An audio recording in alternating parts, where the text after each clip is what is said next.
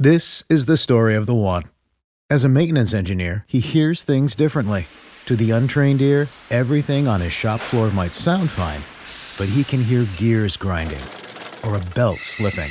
So he steps in to fix the problem at hand before it gets out of hand. And he knows Grainger's got the right product he needs to get the job done, which is music to his ears. Call, clickgrainger.com, or just stop by. Grainger, for the ones who get it done. Hey, all, welcome back to the Real Life Pharmacology Podcast. I'm your host, pharmacist Eric Christensen, and I thank you so much for listening and supporting the podcast. Uh, definitely a reminder go check out reallifepharmacology.com. Uh, go subscribe there, get your uh, free PDF on the top 200 drugs. Good little study guide, uh, whether you're just looking for a refresher in clinical practice or whether you're going through uh, pharmacology classes, preparing for board exams, whatever the, the case may be there uh, just a great little thing that, that I put together based upon uh, my experience in taking exams and uh, working in clinical practice for several years. So, with that, let's get into the drug of the day, and that's going to be varenicline. Brand name of this medication is Chantix. Uh, I do see it used a, a fair amount, definitely, and uh, the primary and pretty much the only use I see it used for is smoking cessation. Now, how does this drug work? How does it help patients stop smoking? So, if you remember, nicotine receptors play an important role in the body, and uh, they really give that uh, reward, that positive feedback from the action of smoking and ingesting nicotine uh, from tobacco products. So, what varenicline does is actually partially, it's considered a partial agonist, so it partially stimulates those nicotine receptors. So it gives you a little bit potentially uh, of that reward sensation. But what it also does when it uh, stimulates those receptors, it helps block those receptors uh, from the full nicotine uh, action that you get from uh, smoking, for example. So, again, this drug blocks the action of that nicotine, uh, which helps reduce the reward of smoking. So, if you remember uh, that dopamine uh, uh or dopamine in the uh, central nervous system gives that reward type feedback. So, uh, varenicline helps kind of reduce that reward potential. in addition, there there is possibility it can help um, reduce withdrawal symptoms when patients uh, do pick that stop date and they, they want to quit there. Uh, as far as dosing goes, uh, pretty straightforward for the most part here. Uh, it's a, a, little bit of a taper up schedule. Uh, most patients are going to start out with uh, 0.5 milligrams once a day for three days, I believe. Then it's 0.5 twice a day. that's usually for four days. And if all things are going well, it's tolerated, then we go up to one milligram uh, BID after that uh, first week of uh, titration there. So you can certainly um, run into adverse effects like with any medication.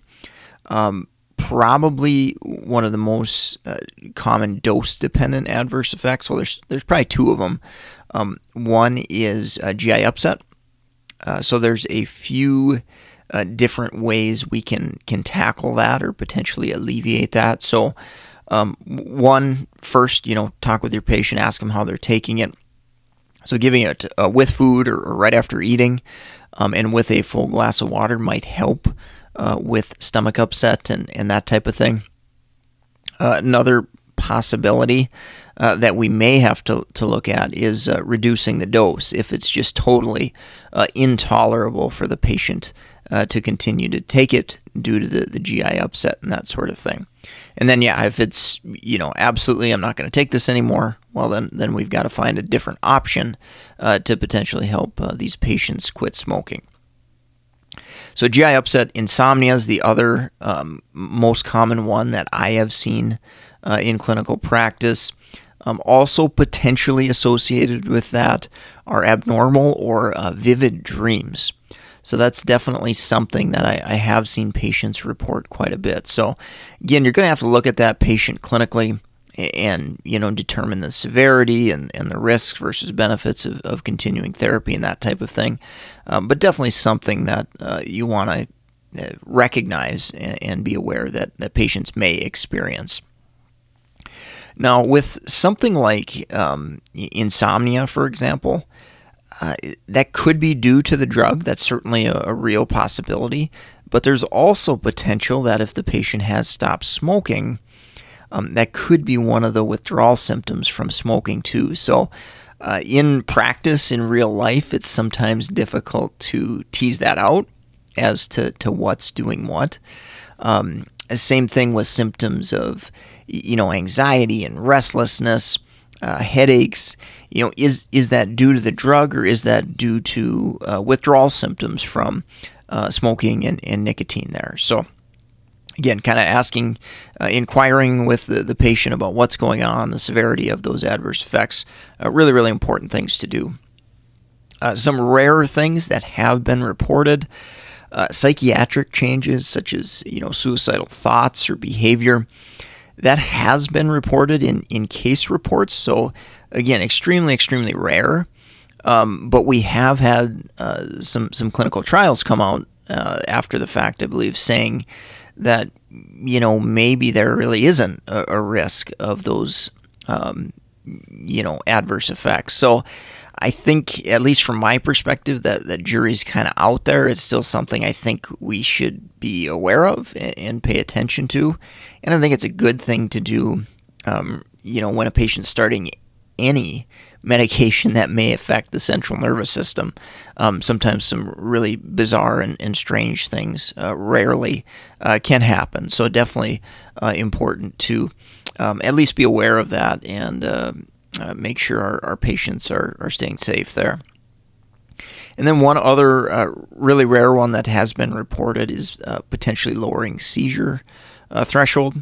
So I would say in, in most patients without any risk factors for seizures or, or you know no history or anything like that, um, you know I, I haven't ever seen it uh, be an issue in, in clinical practice. Not saying it, it hasn't been, um, but if somebody has a seizure history, then we're probably going to want to uh, do a risk risk benefit assessment as to you know what are other options. Should we consider something else? Because um, which can be a challenge because you know one of the other drugs that you know we sometimes use for smoking cessation, uh, bupropion, uh, has that risk uh, of lowering that seizure threshold and increasing the risk for seizures. So um, definitely need to to be a little bit uh, careful there. Okay, so when uh, to quit smoking? This is a, a, question that, that comes up with various agents, and I wanted to talk about varenicline uh, uh, quickly here. So, um, when should, upon taking the drug, when should patients stop smoking? So, kind of initially, the package insert uh, was indicating uh, day eight, you should stop smoking. So, you kind of do that dose titration, and then day eight is going to be your quit date for smoking. Well, you know, in, in clinical practice, there's definitely um, been some different ways of, of doing it now.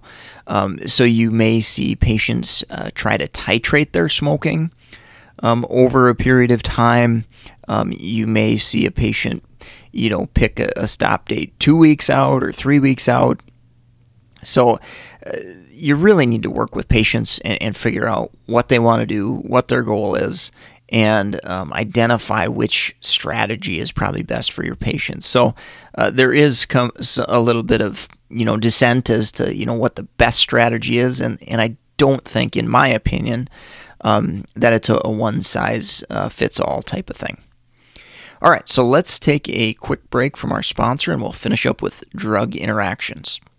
Looking ahead to 2021, we have updated uh, content as far as BCPS uh, Naplex, uh, ambulatory care, medication therapy management, geriatrics exam.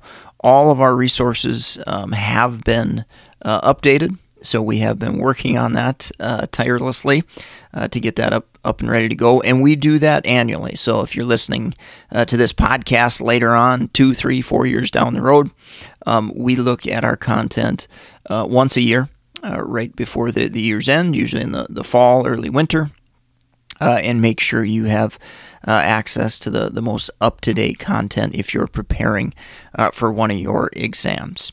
If you're another healthcare professional just looking to hone your skills, uh, definitely go check out meded101.com slash store. That's got links to everything we have there. Uh, lots of Amazon books. You can get an Audible book for free if it's your first one. Uh, so go try that out. Uh, support our sponsor, meded101.com and uh, help support this uh, podcast as well. Greatly appreciative uh, to all of you who have, have done that already. All right, so let's finish up on drug interactions. With varenicline, there really isn't a ton of drug interactions. So that that's a nice thing, a comforting thing um, that we generally don't have to think too hard uh, about the, the medication. Um, at least in, in my mind, there's none that, that say, oh my gosh, you know, they're on this drug. No way um, can we use varenicline at all. Um, I do if I do see seizure medications on, on a patient's medication list, that is definitely something I look at and, and think about and um, certainly review on a case by case basis whether it's it's worth the risk or not. Uh, other medications to think about, um, you know, use of alcohol probably not a good idea. May exacerbate uh, risk for psychiatric changes and things like that. So, in general, that's uh, definitely discouraged at a minimum. Uh, quinolone antibiotics, uh, trimethoprim, those can actually increase concentrations potentially of varenicline. Again, probably not a total absolute contraindication. And for quinolones and trimethoprim, you're likely um, not going to be on those medications chronically. But if you happen to notice hey, you know, my patient's reporting a lot more insomnia, a lot more stomach upset, uh, you know, potential other adverse effects. It could be an adverse effect from the antibiotic, but it could be an adverse effect from increased varenicline concentrations as well. So, whenever we add new drugs, you got to think about that, okay? You got to think, okay, what other drugs might be affected? And that's a situation where uh, varenicline could be increased. And one last one, a little bit more of a, of a chronic medication, are the H2 blockers. Uh, specifically, cimetidine is probably the, the worst.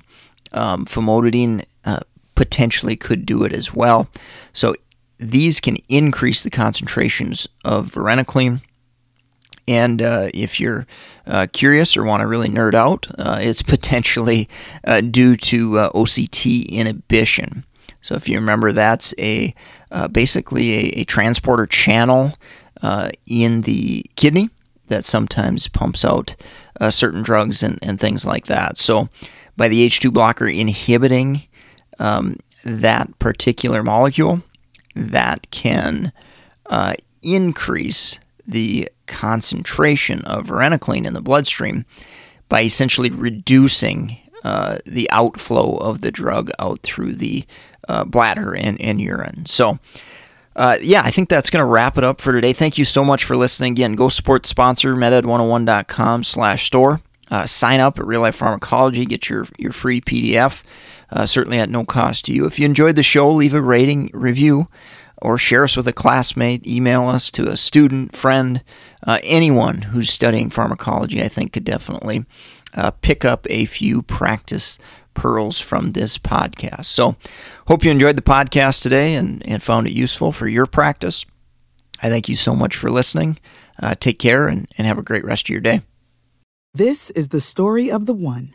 As head of maintenance at a concert hall, he knows the show must always go on. That's why he works behind the scenes, ensuring every light is working, the HVAC is humming, and his facility shines. With Grainger's supplies and solutions for every challenge he faces, plus 24 7 customer support, his venue never misses a beat.